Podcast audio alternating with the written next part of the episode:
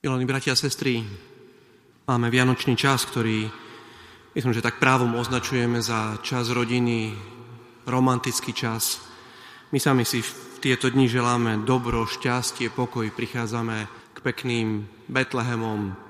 Aj tu v Košiciach v seminárnom kostole máme okrem Betlehemu krásne jasličky, tu si môžete si všimnúť pomši, alebo keď pôjdete na príjmanie, krásne jezuliatko, pacholiatko a a možno práve preto dnešný sviatok e, nás môže zasiahnuť ako blesk z jasného neba. Keď my sme takí pokojnejší, snažíme sa byť čo najlepší jeden k druhému, naraz sa tu hovorí o bičovaní, o kameňovaní, o prenasledovaní, o smrti. Brát vyda na smrť bráta, otec dieťa, deti povstanú proti rodičom, všetci vás budú nenávidieť. Nie sú Vianoce sviatky pokoja? Nie to jezuliatko, pacholiatko, kniežaťom pokoja. Nespievali včera o polnoci anieli sláva Bohu na výsostiach a na zemi pokoj ľuďom dobrej vôle. Áno, sú to sviatky mieru a pokoja, ale my sami, keď sa zamyslíme, pred 2000 rokmi pre svetú rodinu to bola svojím spôsobom dráma. Pána Mária porodila v maštali, aký asi hlúpy pocit mohol mať svätý Jozef, že sa nevie postarať o svoju rodinu. Betlem je v nadmorskej výške nejakých 800 metrov, tam aj sneží v decembri. A toto milé, krásne chlapča Jezuliatko, Pacholiatko, ono o 33 rokov bude opustené, vysmievané, bičované, trním korunované a bude ukrižované. Zdá sa povedať, že to chlapča v jasličkách s nami hrá dneska férovú hru. Že sa teší, keď k nemu prichádzame. Ale ako keby nám chcelo povedať, ešte nerozpráva, ale my už vieme, čo s ním bude o 33 rokov, ako by nám chcelo povedať, neopustite nás. Neopustite ma, keď vás budem potrebovať. Nebuďte pri mne iba vtedy, keď je to výhodné pre vás, keď je pasia prísť na polnočnú, keď je pasia spievať koledy, keď je milé byť kresťanom, ale vtedy, keď ja vás budem potrebovať. A tak dnešný sviatok, Matka Církev vo svojej nekonečnej múdrosti nám dáva obraz eh, svätého Štefana, prvej dokonalej odpovede na pozvanie Ježiša Krista. Keď svätý Matúš písal dnešné evanielium, pre prvých kresťanov bolo prenasledovanie, tak povediac, chlebom každodenným. A my veľmi dobre vieme, že v dejinách kresťanov neboli iba pokojné obdobia, že počas tých dvoch tisíc rokov tisícky, stá tisíce kresťanov zomierali, či už v rímskom koloseu, alebo boli to obete rôzni misionári na misiách, obete totalitárnych režimov, nie tak dávno v našej vlastnej domovine. Dneska som išiel ráno autom, som mal zapnuté rádio, tak tam zaznelo, že kresťania sú najviac prenasledovaní na svete. Že asi 300 miliónov kresťanov so strachom slávi Vianoce.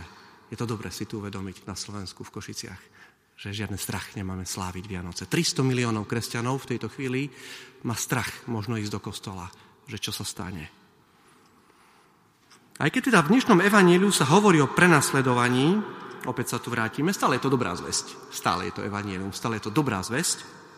Evanielista svätý Matúš e, a pán Boh jeho perom, jeho ústami, aj keď sa teda hovorí o prenasledovaní, v skutočnosti je to videné, to prenasledovanie, ako príležitosť.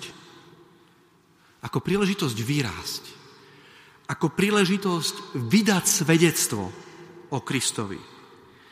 Aj keď sa pozeráme na príbeh eh, svätého Štefana, aj evanielium dnešné, tu pán Ježiš hovorí, chránte sa ľudí, lebo vás vydajú súdom a pre mňa vás budú vláčiť pred vladármi. Všetci vás budú nenávidieť pre moje meno. Dá sa povedať, ako by Židia nemali nič proti svetému Štefanovi, len nechcú počuť o Kristovi. Pre moje meno. Chceme len tak pripomenúť možno ešte, že slovo mučeník z greckého slova martýrios neoznačuje toho, kto zomrie. Slovičko martýrios v greštine znamená vyznávač ten, kto vydá svedectvo. Nepochybne, že preliať krv pre Krista je najväčšie svedectvo.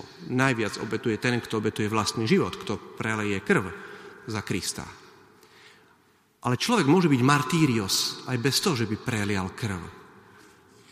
Môže krvácať jeho srdce kvapkami krvi, ktoré sú neviditeľné.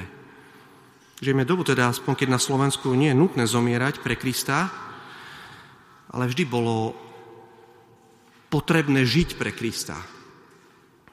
A tak si to možno, že tak rozmeňme na drobné. Myslím, že v tejto dobe aj tak v Košiciach medzi nami tu v strednej Európe skôr človek vyzerá ako čudák, keď nejde na Vianoce v kostole, nie? Keď nešiel na polnočnú alebo nejde k jasličkám, že celé Vianoce nebol ani raz v kostole. Ale viete, potom po troch kráľoch sa karta môže aj obrátiť, nie? Že niekto môže vyzerať čudák, že bol 20. januára v kostole.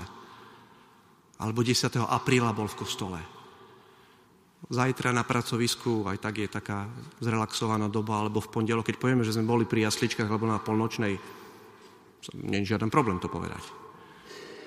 Ale možno, že bude 20. február, keď sa budeme potrebovať prežehnať v závodnej jedálni. Ne, možno, že bude 20. júl, keď budeme musieť povedať, že sme boli v kostole v nedeľu, že sme kresťania.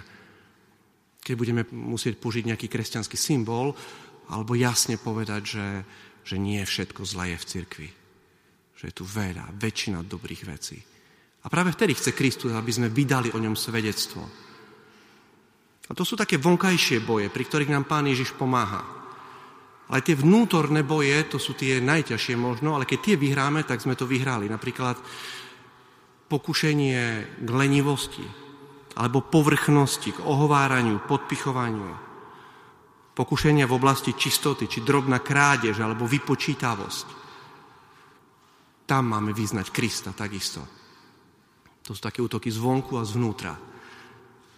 Každý, kto sa naozaj podujme nasledovať Krista, musí počítať s krížom. On sám to povedal. Sám pán Ježiš povedal, kto chce ísť za mnou, vezme svoj kríž a nech ma nasleduje. Nemusíme brať nové kríže, aby sme sa nezľakli teraz. Len tie, ktoré nesieme, máme nie za Kristom. Lebo láska na zemi je spojená s krížom. Na život tu na zemi je spojený s obetou. Ak si budeme tak iba sa vyhýbať krížom, ťažko sa budeme môcť e, nazvať Kristovými nasledovníkmi. Kto si raz tak pekne povedal, že ak hľadáme Krista bez kríža, potom si môžeme byť istí, že nájdeme iba kríž bez Krista. A francúzsky spisovateľ a filozof Paul Claudel nás ešte viacej povzbudzuje, keď hovorí, kto obíme svoj kríž, naraz zistí, že nie on nesie kríž, ale kríž nesie jeho. A že to kresťanské bremeno je sladké aj ľahké, ako hovorí Evangelium. Takže môžeme vidieť, že Kristus, eh, on nepriniesol na zem kríž, to my sme mu ho dali.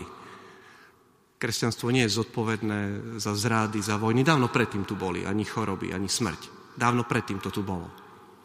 Ale Kristus nás prišiel povzbudiť, prišiel nám ukázať, ako máme niesť kríž a kam ho máme niesť, aby to skončilo happy endom. A tak sa pozrieme ešte raz do dnešných čítaní. Dnešný sviatok pokojne môžeme slaviť eh, Vianoce tak, jak sme ich doteraz slavili. S radosťou, s koláčami, s návštevami našich blížnych. Dnešný sviatok nám nepridáva žiadnu bolesť, žiaden kríž, ale nám ponúka Božiu milosť. Nám ponúka Ducha Svetého. Ponúka nám ešte viacej sily do nového roku. V takej situácii bol svätý Štefan. Ešte raz si zacitujme jeden verš z prvého čítania. Štefan plný milosti a sily robil veľké divy a znamenia.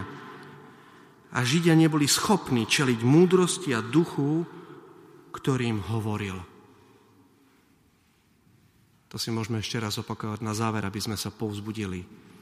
Ak príjmeme do svojho života Krista tak ako svätý Štefan,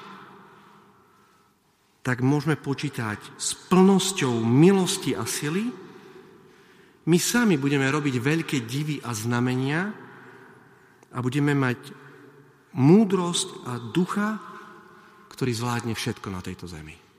Prosme teda svätého Štefana dnešného oslávenca, aby sme s týmto úmyslom prichádzali k Ježiškovi v jasličkách, aby sme ho objali, vzali do nášho náručia a ho nepúšťali ani vtedy, keď to bude ťažké pre nás možno ho držať. Pretože on sám nás bude požehnávať, posilňovať, a ododávať radosť aj pokoj. Amen.